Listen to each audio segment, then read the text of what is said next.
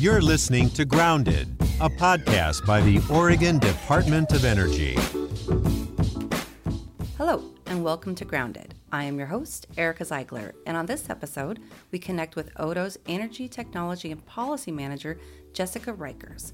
I met with Jessica in 2021 here on Grounded to discuss the very first biennial, biennial zero emission vehicle report and have patiently been waiting for two years to talk to her about the second one that was just published in September. Let's listen. Hi, Jessica. Good morning. And I'm so glad you're here with me today on Grounded. Uh, today, I invited you so we could talk about the second BISA report that we've done. And uh, there's some really exciting things that I'm curious about uh, for you to elaborate on now that we've we've accomplished a second one. Can we start though with you telling us what the BISEV is and why do we do it? Absolutely. So, thanks, Erica. I am so glad to be here. Um, as always, I enjoy the podcast itself, but um, love talking about zero emission vehicles. It's one of my favorite subjects, as you know. Um, so the BIZEV, that stands for the Biennial Zero Emission Vehicle Report. And this is a report the legislature asked us to do to assess how we are achieving our zero emission vehicle adoption goals in the state, as well as how that is helping us address our greenhouse gas emissions in the state. So it's a report to sort of assess the state's general progress on reducing emissions in, in the transportation sector from zero emission vehicle adoption. Wonderful. And this is our, our second one. Mm-hmm. It's exciting. Okay, so the biggest thing that I've been wondering, and everyone is invited to read both of them and you know come to your own conclusion. But from your perspective and the work that you've done with this, how has the zero emissions landscape changed in two years from the you know the first one we did to to now?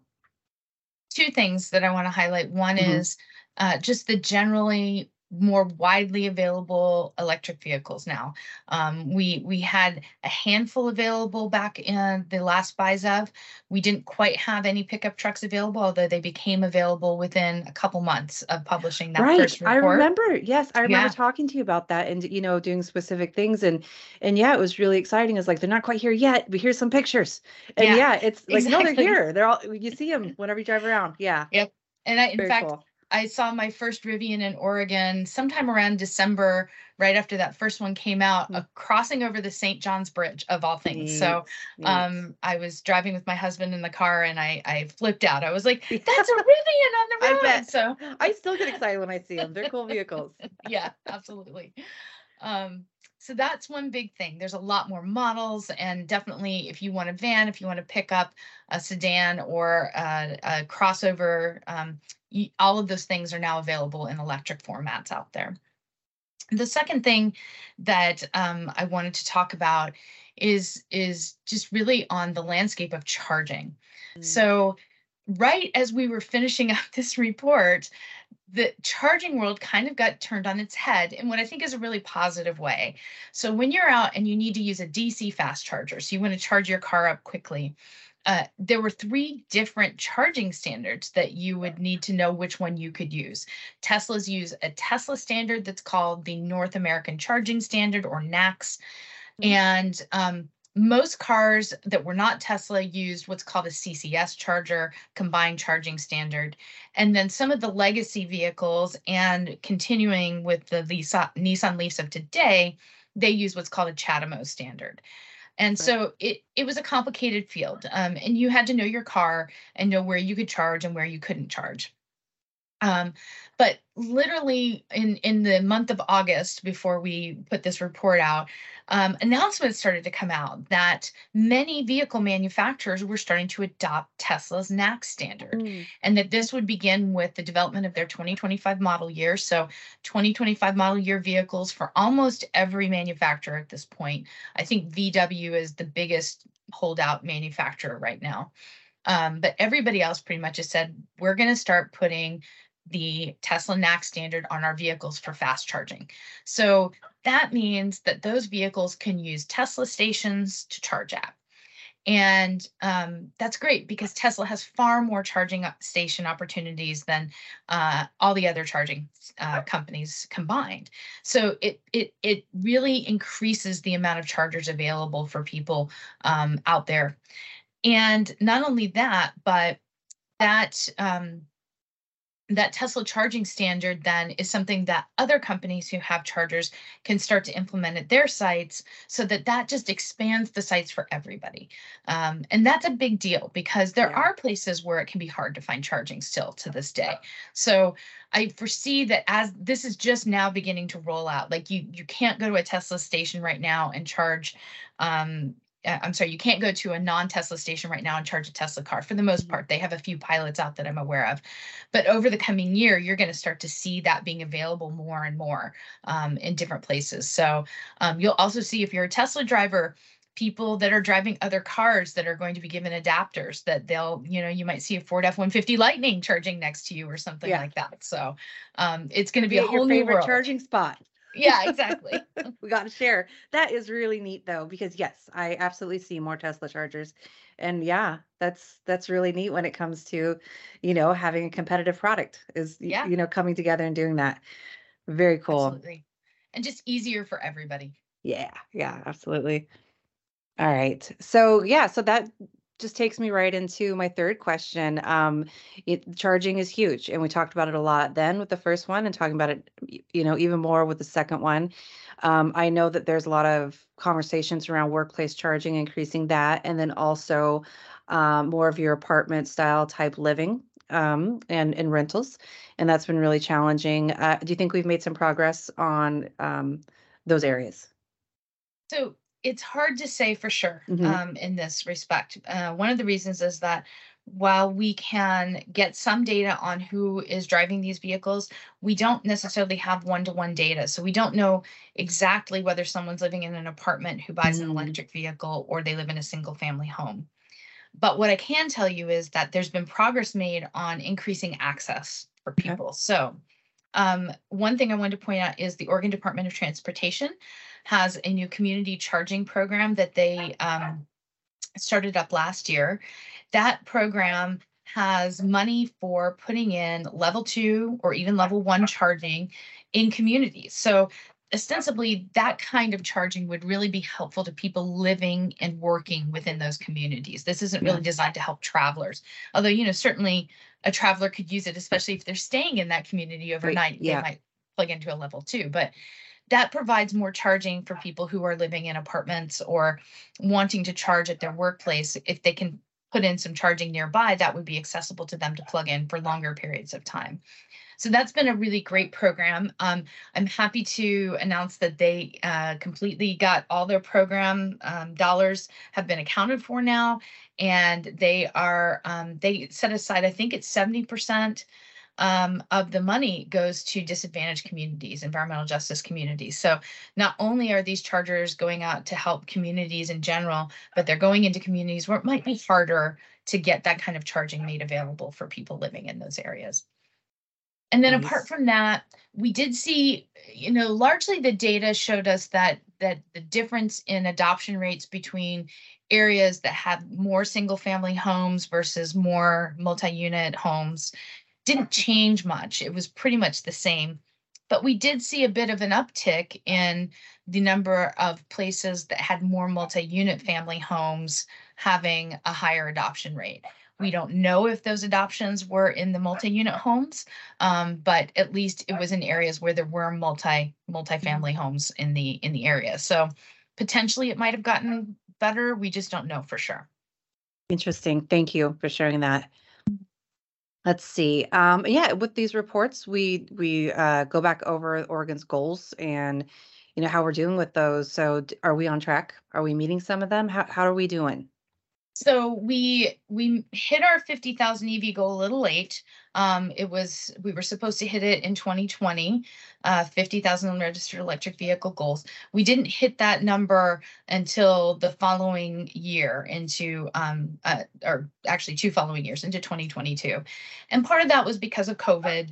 Um, In particular, it wasn't because of people not buying cars, although that was part of it, but it was also that just general di- um, problems with the uh, supply chains, so that the cars Right, couldn't yeah. get made. Mhm. Um, microchips were were needed. Like they were, there were pictures I saw of just cars, not even necessarily electric vehicles, just cars waiting at Yeah. manufacturers to just get a single chip put in them so that they could then be shipped out to be sold. So Um, and we're still experiencing that. We're still there's some supply chain slowdowns still that are causing um, it to be harder to get cars built. Uh, but that was definitely a contributing factor to um, being a little bit late on that. So our next goal is 2025, and that's to have 250,000 registered EVs. And what we found is we're not on track to hit that. Okay. Um, we have really high growth rate of EV adoption in Oregon. In general, we are right behind California with Washington State. We in Washington have this sort of ongoing battle of who's going to Mhm. be second or third in, in EV adoption. Um, and uh, that's great. So we have a high adoption rate in the state, but we found we really need to double our adoption rate between now and the end of 2025 if we want to hit that 250,000 registered EV goal. On the plus side, though, we found we're on track to hit our goal for 2030 Mhm. and we're on track to hit our goal, in fact, exceed our goal by 2035. So by 2035, we want to have 100% of sales being electric vehicles.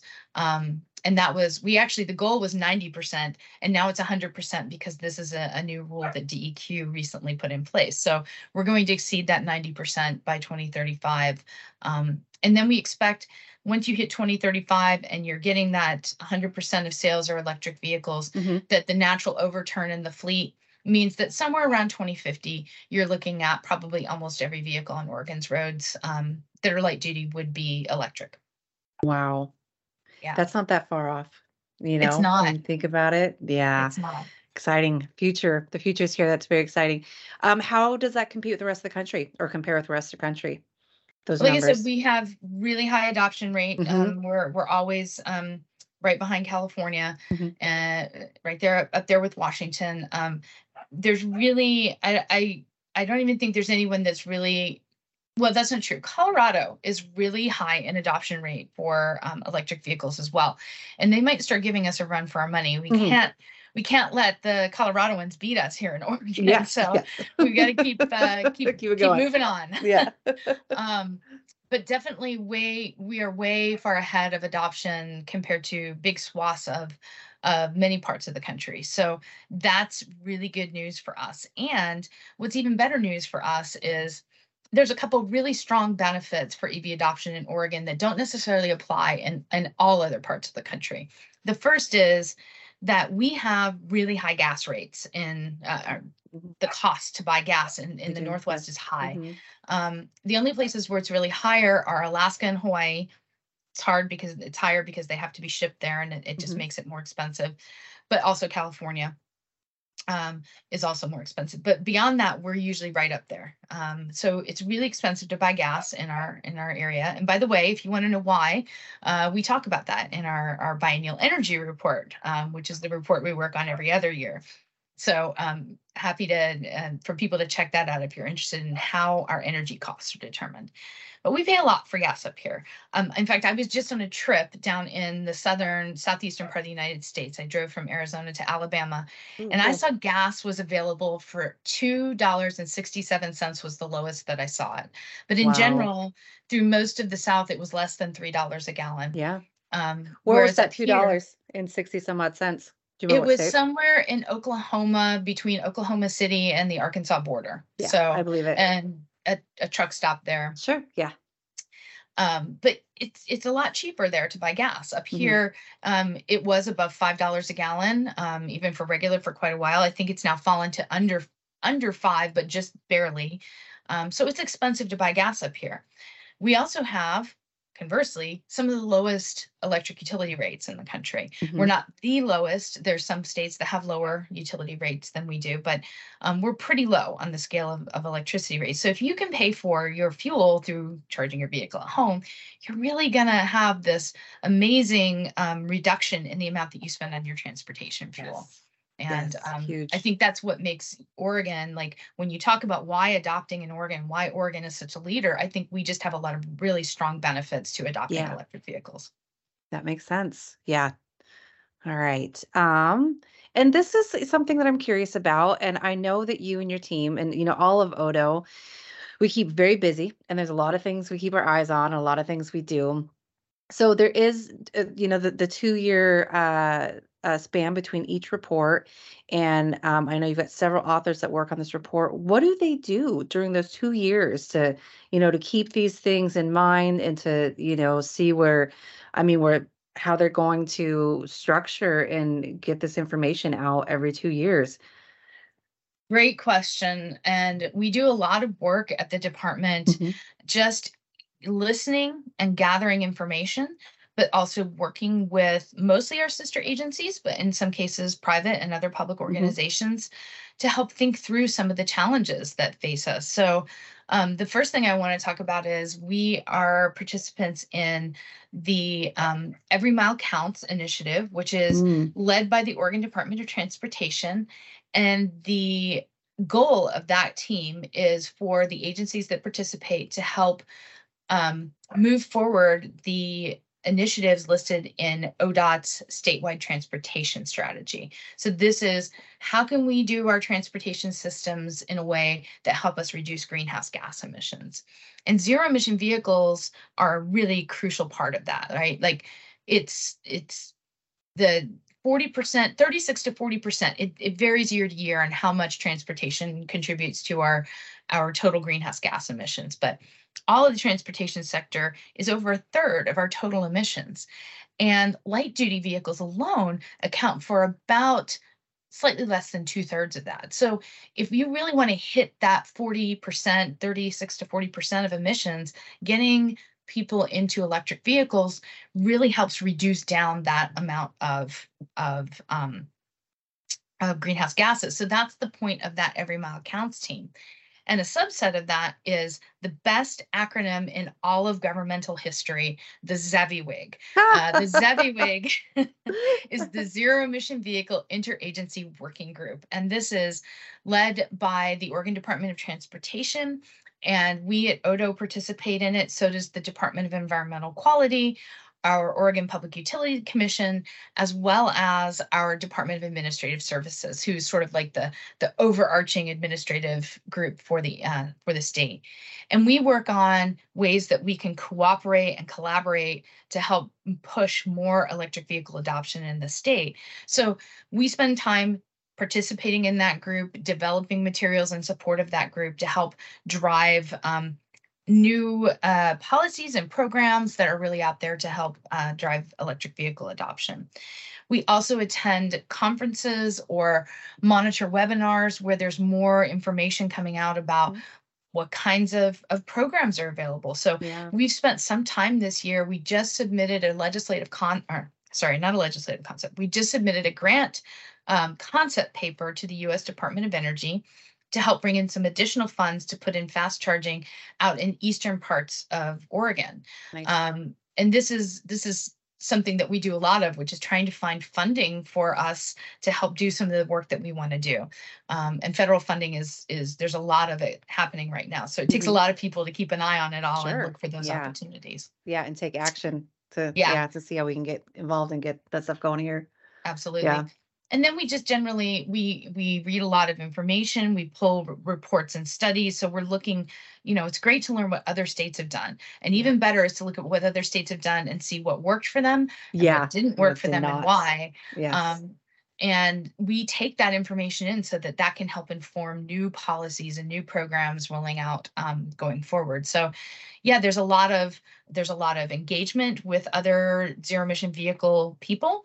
Uh, there's a lot of research that's going on a lot of data pulling that's going on and also the last thing is we love to play around with data we love to take it and then go hey i've got a question how can i how can i maybe answer my question with the data that's available out there yeah. so um, there's there's a lot of spreadsheet fun we we like to say spreadsheets are fun and engaging I don't know if everybody feels that way, but we do. That's good. That's definitely good for for how you help us.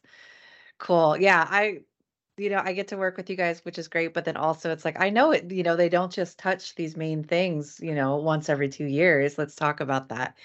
Very neat stuff. Um, and that reminds me, I'm going to share with uh with the listeners um the electric vehicle dashboard, the the um zero emissions. I don't know what do we call it? Is it It's EV lovingly it's our EV? electric vehicle dashboard. Yeah, Okay. or EV Yeah. dashboard for short. Yes. Um, you know, it does get confusing. This the ZEV, ZEV versus EV, um, because ZEV is zero emission vehicle and EV is electric vehicle. Um, and we use them interchangeably because in Oregon, um, really everywhere, electric vehicles and zero emission vehicles are the same. Um, the one addition that we haven't really talked about in Oregon because we don't have any yet are fuel cell electric vehicles, which are also known as hydrogen vehicles. Yeah. Um, we don't really have any of those in the state because we don't have any fueling for them right now. But we know that they're coming. We have hydrogen fueled um, uh, in warehouses like the Mhm. the um, pallet movers and things like that. A few warehouses are bringing in and they have their own hydrogen say, supply. So they, Yeah. they charge it there. Yeah. Um, yeah, a lot of folks are interested in those, and I am too. Um, what do you think it's going to be? Um, do you think it's going to be a state led, let's get this going, or do you think it's going to be a demand and then the state will get charging in? And what do you see? um, right now, really exciting news is that there was a um, collaboration between Washington State and Oregon, as well as some private entities that were interested in hydrogen. And they put together the Pacific Northwest Hydrogen Hub application with the US Mm. Department of Energy. And it was announced about a month ago that they had received the um, go ahead for the project Hmm. in the Pacific Northwest. And this is a huge amount of money.